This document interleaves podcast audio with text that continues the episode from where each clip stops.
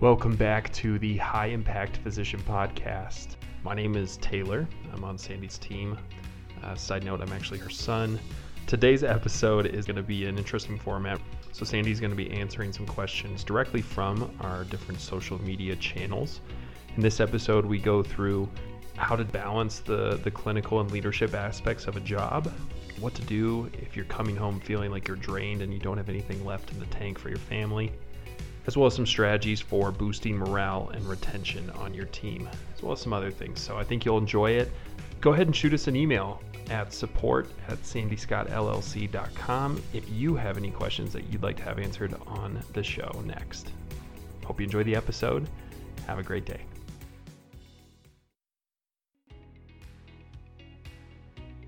All right, so our first question today is I find it tough to balance the clinical and the leadership parts of my job. What recommendations do you have for finding that balance? I have, so I have two recommendations to better balance your role as a clinician and a part-time leader.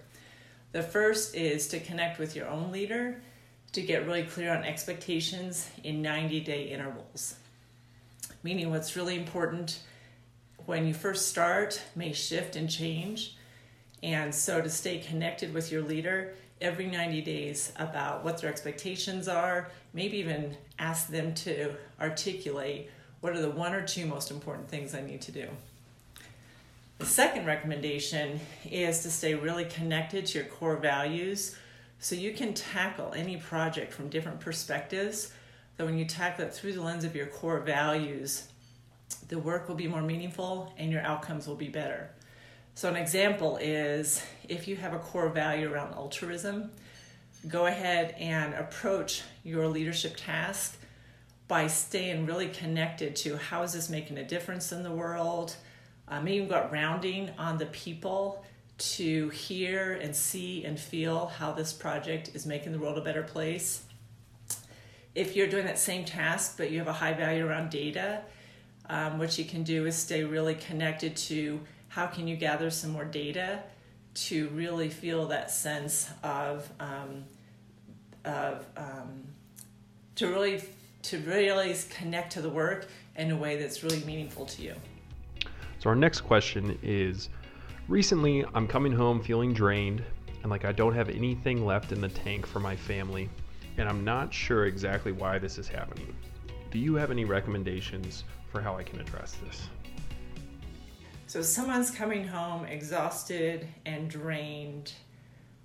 Um, there's a number of like practical things at work that probably need to be addressed, mm-hmm. but in terms of a short term uh, strategy to build some curiosity, it might be starting out in the morning by asking yourself, what is it that matters or what's one thing I want to experience today. And then to play with that question, pay attention to it, and then just really dial it up when you pull in the driveway and walk in the house. So, what I mean is, if you wake up in the morning and the most important thing is to um, feel a sense of accomplishment, then allow yourself as you go through the day to pay attention to what do I want? What else do I want to accomplish? What have I accomplished? And when you get home, pay real particular attention to what's one thing you want to accomplish with your family or with your home. Can you think of another example too? That was really mm-hmm. good. Yeah, so another example um, might be um, feel like you make a difference in someone's life. A lot of times, physicians now are feeling so consumed by the electronic medical record or tasks to do around productivity or or paperwork or not even paperwork but today's world so many physicians are feeling consumed by the electronic medical record or expectations by other people or tasks that have to get done. So if you wake up in the morning and what matters is to make a difference in someone's life you can go through the day paying attention to when am i making a difference in someone's life? And then when you pull in the driveway, really turn up the dial and stay really curious about what is something I can do to make a difference in the life of someone in my family. So, our next question is I'm feeling lost and a bit like an imposter in my new part time leadership role. Um, part of me feels like I should quit. um, but part of me really likes the idea of this role. Uh, what should I do to move forward? So, if someone is feeling like an imposter in their leadership role or feeling lost, one recommendation is to go to a professional association or you can even Google leadership and actually look at what some of the core skills and competencies are and then choose something that you want to learn. So maybe one of the core competencies has to do with communication effectiveness, um, um, team building, something like that. Go ahead and chunk that down and identify what specifically do you want to learn and then ask someone that you respect about what some resources are so that you can learn that dimension of leadership. A lot of times we're feeling the imposter syndrome. What can help us move through that is to gather evidence around what I want to know more about or learn more about, and then go do that. Our next question is What should I do if I'm feeling partially responsible for some of the bad culture in my hospital? I'm starting to see it impact patient care, and I want to do something about it. So, if someone is feeling partially responsible for the bad culture, um, chances are they are um, consciously or unconsciously allowing gossip, tattletaling, judgmental thoughts, gossiping, scorekeeping. So, one of the things they can do is acknowledge to people that they have been part of this culture. So, to actually acknowledge it themselves, maybe acknowledge to others, and then inform people that as part of building a more positive culture, they are going to begin leading themselves and others in a different way. And that would begin by when people have a problem, um, what the leader could then begin doing is start by saying, take a minute to describe the scenario. And then the very next question is something about, so what have you done to help that? Um, what would a great person do in that situation? Um, what are the possibilities that you can do moving forward? how have you informed the next shift about the situation so they can be set up for success but essentially take just a moment to hear objectively what's going on tease out the gossip or the negativity or subjectivity to just get a clear assessment of the situation then immediately move into that loving place of developing them and supporting them to be part of the solution our next question is I've been in a leadership role, but now I'm in an executive role. I feel overwhelmed by something that I'm calling organizational noise. How can I cut through this noise to be more effective now that I'm an executive?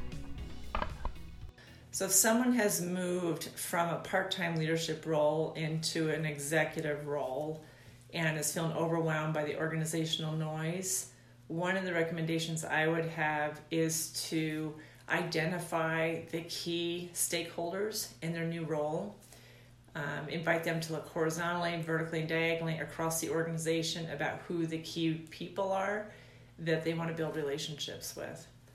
When people move from a, a part time leadership role into a full time or to an executive leadership role, a lot of people will carry the responsibility of still doing the projects or building the teams to do the projects. And when they move into an executive role, it really now becomes about activating the talent of your key people.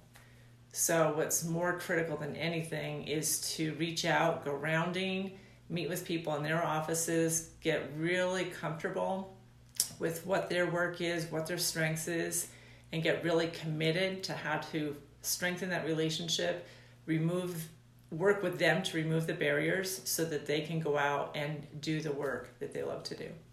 It's a it's a huge mindset shift from leading from leading your silo or your service line into you're now being elevated into work much more strategically with a much wider range of people and your job now is to activate all of that talent by building really strong relationships to help them remove barriers and help them collaborate in new ways to get their work done.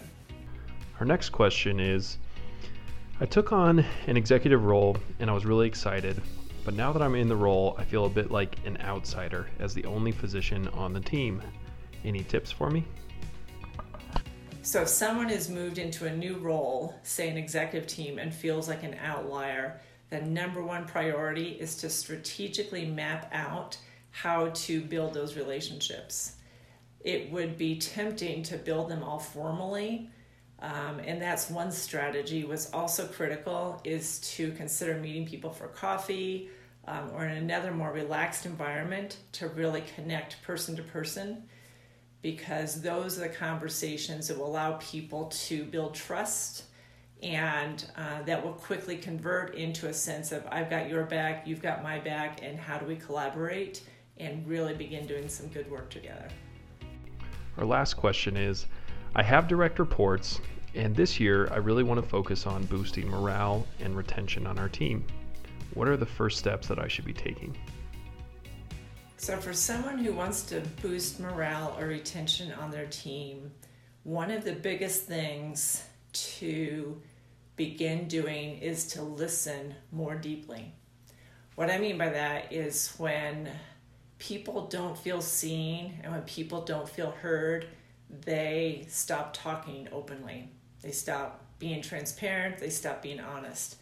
So if you're working on a team and you feel that people are disengaged, they're not engaged with each other or with you, somewhere along the way, they probably felt that if they say something or do something, it doesn't matter. So, the biggest thing to begin focusing on is in your rounding or your one on ones to really listen deeper. Um, one acronym is WAIT, W A I T, and it's a way to remember why am I talking. So, when you're in those one on one conversations or rounding, to really invest in listening so deeply that other people feel the shift and actually feel seen and feel heard. So then, when you begin to move into conversations or strategies about action planning to be a more cohesive team or be a more engaged team, people feel seen and heard and begin talking more openly, engaging more genuinely, and being part of the solution. So I hope you guys enjoyed the episode today. Um, as always, if you enjoyed it, we would love, love, love you to leave an honest review on your podcast app. If you have any ideas for guests or questions you'd like to have answered on the next episode, or ideas for topics that we should be covering, uh, shoot us an email at support at sandyscottllc.com. And we can't wait to hear from you. Hope you have a great rest of your day. Thanks for listening.